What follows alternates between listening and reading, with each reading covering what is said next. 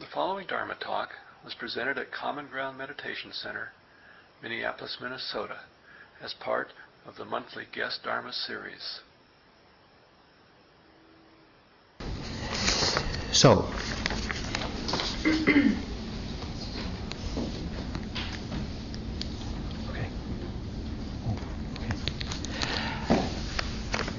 At one time, the Buddha was stricken with a deadly, painful illness. Severe, deadly, and intensely painful physical sensations arising throughout the body. He experienced it as though unoppressed and without being distressed, patient, mindful, and fully aware of the painful physical sensations. It goes on to say that, uh, this is from the sutra, it goes on to say that he put aside or he cured the cured himself of that uh, deadly illness and revived his vitality and lived for another nine, uh, another ten months before he then passed away. And so I want to speak about how that happened, or how it is described to have happened in the commentaries, the sub-commentaries, and by Mahasi Sayadaw, who is the grandfather of this tradition of practice. So the first commentary says that the Buddha was had developed mindful insight discerning the nature of sensations. The nature of sensations. You know, we were talking about sensations and the four material elements, and so it says the Buddha was mindfully, mind, it developed mindful insight discerning the nature, the true nature of sensations. So the sub-commentary to that commentary, now these are people commenting on commenting on commenting, says that discerning with insight knowledge the momentary existence of painful sensations breaking up into segments, or we would say pixels. So it's not kind of a global pain, but it's the clarity, the clear perception of just moment to moment unfolding of this, what initially appears to be a solid pain, my knee, my back, my, into just pieces, little pieces of, of, of that sensation. So either seeing them, seeing this, these sensations either as painful, impermanent, or seeing they're not self characteristic, seeing that these are substanceless material elements being momentarily experienced. Hmm? Being patient means that he accepted and tolerated the sensations within himself. That means he accepted, he acknowledged the pain. He was there for it at the level that it was experienced. Okay? Not making more of it, not making a knee out of sensations, but just the sensations themselves. Uh, he was there, he accepted, and he tolerated the sensations. Tolerated not meaning he endured them like gritting his teeth and endured them. He endured, he, he tolerated them with full awareness of their unpleasant dukkha characteristic, fleeting and impersonal momentariness. Hmm? Meaning that he uh, established ongoing observation without shifting and moving his posture. That's what it means. He was able to just be there with it. Remember, I talked about the leg of the log burning? It's like that. Just watching this impersonal, unpleasant, uh, fleeting momentariness. Now you've got to see the momentariness of the pixels. This whole this whole package of experience, pain, is made up of just pixels of momentary, fleeting, momentary things. It said that the sub-commentary, number two, says that the Buddha removed the illness and dwelled contemplating through effort and undertaking repair of vitality, the vitality of the body, meaning that the illness was stilled or cured. And contemplating means that he was observing these phenomena without the filter of concept. No, there's, there's panyati and paramattha. Paramattha means direct observable experience, the tasting of the actual quality of the sensations. Panyati means conceptualizing it into uh, a leg that hurts or back that aches. So he was there observing it without entanglement with concepts, no concepts. There was no concept of a being, no concept of I'm a being, this is happening to me. No concept of a form, no concept of a foot, a back, a stomach, or whatever it was that was in pain, and no concept of a mode of the body. It was not that the body was moving, or not that the body was healing, or not. No, no understanding, no conceptual understanding of what was happening to the body, because there was no body, there was no being, there was no form to the body, there was no no organ that this was happening into, happening to. It was just pure sensation arising somewhere in space, not me, not mine, not who I am, not a body, not an organ, not a, but being felt clearly and known, discerned precisely. And it says, by noticing or by contemplating both the mind and the body in this way. Hmm? The mind is the one that knows, the body is the sensations that uh, are being felt. And, and, and the noticing of the mind is necessary because uh, keeping the clarity and the continuity going takes monitoring. You have to monitor that. So the mind is paying attention to the mind that is knowing these momentary sensations. Hmm? Contemplating the mind and body in this way, he rooted out the pain, and then it says, through panoramic great vipassana. It is through panoramic great vipassana that the pain was rooted out. What does panoramic great vipassana mean? Because if the pain is to be rooted out, and if the illness is to be cured or stilled, it is through panoramic great vipassana that that'll take place. So, how did this happen? Buddha said, huh, where is it? Yeah. Uh-huh. The seven factors of awakening, perfectly discerned by me, based on his personal experience, when activated within oneself and repeatedly developed, when there's an ongoing development of the seven factors, conduce to knowing through extraordinary insight. And they conduce, parentheses, to knowing through penetration. The knowing through extraordinary insight is knowing the uh, both the characteristic of the sensation, the characteristic of each mind that's knowing the sensation, and knowing the arising and passing away of each one of those things, or all of those things so that every moment of observation is seen clearly to be the arising of a physical or a mental phenomena that arises, is known, and it passes away. And there's no, what would you call it? No continuity between this moment arising and this one. They are discrete, separate physical experiences, discrete, separate mental experiences. There's no one being carried or experiencing it from this moment to this moment to this moment. That is an assumption that we make. Because it's here and it's here and it's here, we assume there's something that was there for all three. But what you see through the clarity and the, the, the, the quickness of your perception is that no, this has arisen, is experienced and passed away. Something else follows immediately, arises, is known, and passes away it drops completely off the screen, and another thing arises, is known, and passes away. When seen in this way, this, this kind of uh, extraordinary insight or panoramic uh, great vipassana, the knowledge of what is being observed, uh, well, we say you slip through the gaps. You, you pierce the veil of delusion.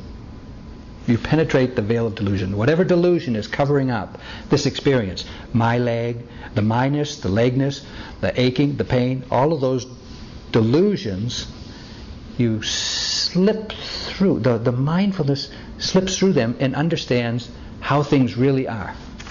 Discrete, momentary, individual pixels of physical and mental phenomena, which, when not seen, glom all together into a me, a body and a mind that's me. But when seen at that level, that rapidly rising and passing away level, you see through the any conceptual uh, overlay on, on that experience. And what is it that's seen? Well, what is seen is the impermanent, uh, painful, compounded conditioned nature of all things.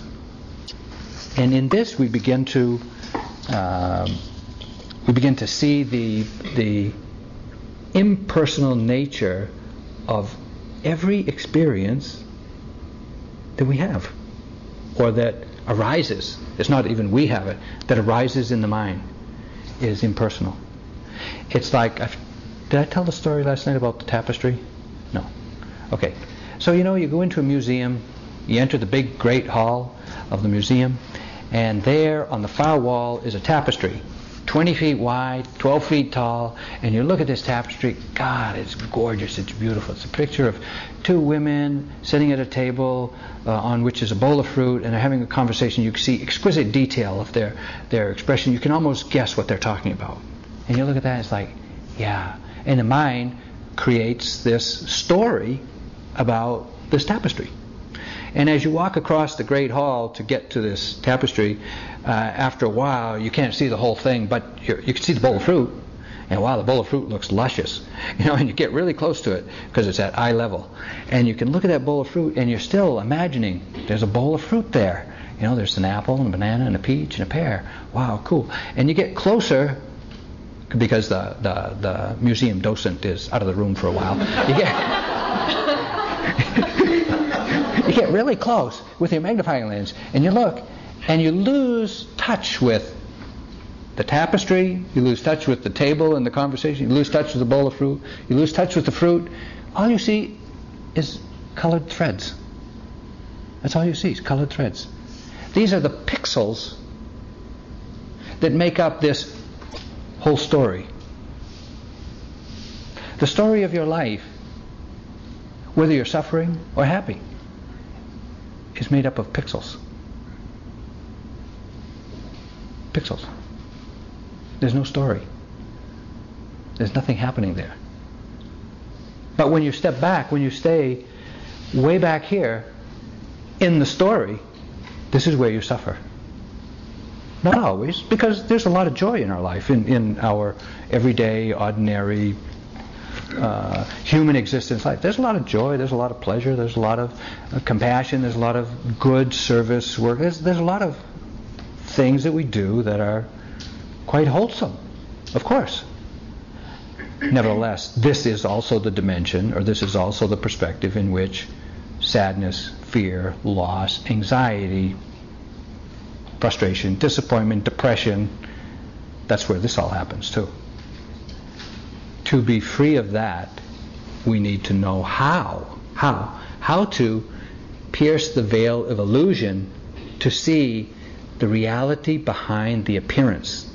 The appearance is, I'm so angry, I'm so anxious, I'm so fearful, I'm so frustrated, I'm so depressed. That's the appearance. When you pierce the veil of that and you see the pixels of mental and physical phenomena giving rise to that appearance, there's no suffering in there. There's no me to suffer in there. There is dukkha, there is impermanence, there is the non self or the conditioned nature of all of that but there's no me there to suffer. This is the beginning, the beginning of liberation. The beginning. The beginning of disentangling our sense of self from this mind body that, that's, hap- that's happening here. And really seeing that it's pixels. And you really understand that it is, that they are impersonal.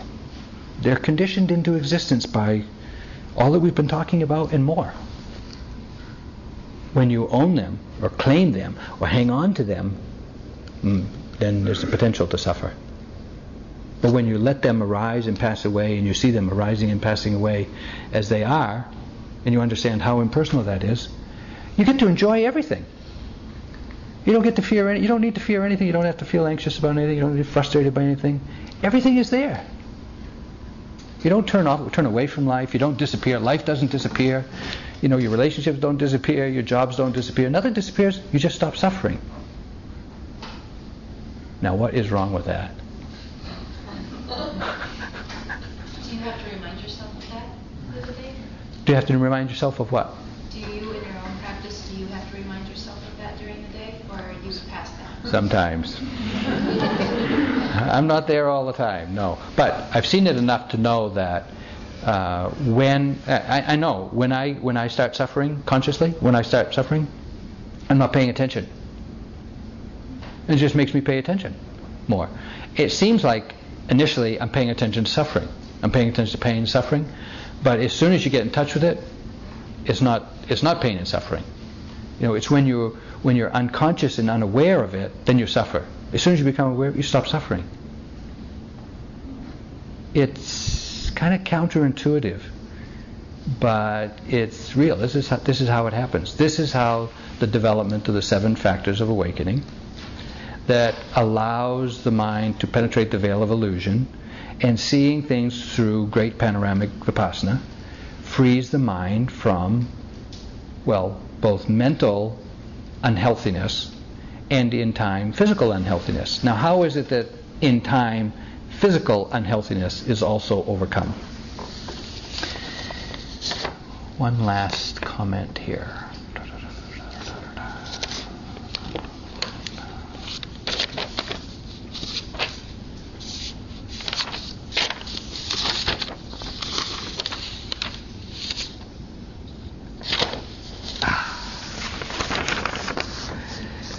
Mahasi Sayadaw is or was uh, a monk, a Burmese monk in the last century, who was a scholar and a practitioner, and he developed or he, he practiced vipassana in a way that he realized that you didn't have to be a monk or a nun for decades in order to practice mindfulness and vipassana to the point of liberation successfully. And so he was invited by a wealthy fellow in Rangoon to uh, to come and teach at a monastery or meditation center that was built just for him.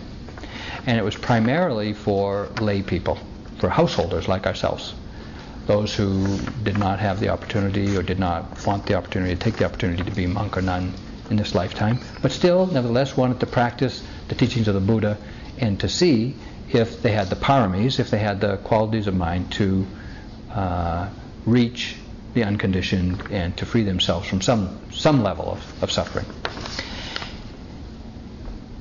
He is the grandfather of the tradition of Vipassana as practiced in the West because at his center, taught by him, uh, Munindra went, Dipa Ma went, and U Pandita went. And from them, Jack and Joseph also practiced, Sharon practiced, and they, uh, and then and, and then others too. I mean, but primarily uh, through the Mahasi Center, uh, practice so that those teachers, when they returned to the West, were teaching essentially in a format straight from the Mahasi Center. And he says of the seven bojjhangas, the seven factors of awakening, when noting and insight knowledge are exceptionally good, no special effort is needed to make the noted object appear. And when all is in balance, the factor of equanimity is developed. But this is very hard to know. Equanimity is very hard to know. and he says of uh, the, the practice uh, in reference to the healing that takes place both at the center and the Buddha's uh, healing and other stories of, of healing of monks at the time of the Buddha. He says, in reference to the healing through meditation, the disease is cured because the unhealthy material elements that we've looked at, the unhealthy material elements, vanish or are extinguished after having been overwhelmed by the good, healthy, lively, dynamic, and pure material elements which were causally conditioned into existence by the seven factors of awakening. Because we know some of the material elements in the body are born of the mind. And when the mind is in a heightened state of purity, no defilements, and vitality, all of that, uh, the pliancy, lightness, and straightness, and all that, when the mind is that lively, the materiality that is born of it is lively and healthy and vital.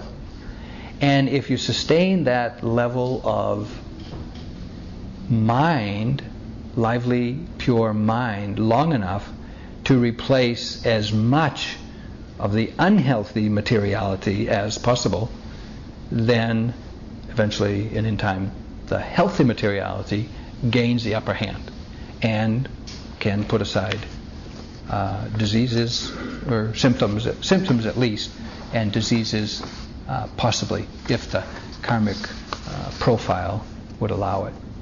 So this is how the seven factors of enlightenment, when developed, condition material elements that overcomes disease. There. Right? How else are you going to explain it? Antibiotics? I don't think so. I'm going to ask you if you could repeat the name of that monk who taught that. Uh, Mahasi, M H M A H A S E S I, Mahasi Sayadaw. Yeah. Thank you. So that is the uh, all I got to say. Uh, any questions? Yeah. When I look at the chart about materiality. Yeah, materiality. Yeah. Um, I'm wondering, if they talk, there's purity, lightness, bodily, I mean, bodily Yeah. communication, Yeah. local communication. What, um, what one of these elements are the Is it the purity, the bodily intimation, whatever? Maybe you could explain what. Yeah, those are a little bit hard to understand. But what I would ask you to look at is the uh, alterable elements, element, uh, the material elements 22, 23, and 24. Lightness, softness, and adaptability. When those are present, when those are activated, those are the healthy elements. Those are the healthy elements. So you follow those across, and you see that those are born of lightness of mind. Lightness of mind. Huh? So when the mind, and lightness of mind, this is a this is a catch-all for all of those qualities of mind that I spoke about: the lightness, the pliancy, adaptability, the strength of mind, the stability of mind, the lightness of mind. Huh? When those are strong, they give rise to these material elements that are light, soft, and adaptable. That's health. That would be physical health, the elements of physical health. Hmm? But you also notice, and, and this was interesting in looking at this chart, that another source for those lightness, softness, and adaptability is sound, music. Hey, music therapy for health. Somebody's already thought of that, I know. but it's true. Music can really change the mind. Some music, I mean, some music can change it in the wrong direction. But some music can really lift the mind into a light, pliant, you know, aware state of mind. And that's good for your health. That's what they're saying. Also, lightness of food. Food. Yeah, hello. Don't you feel don't you when you eat? Don't you feel that? Sometimes, you know, when you when you're really hungry and you and you eat a little bit of it, not too much. Ah.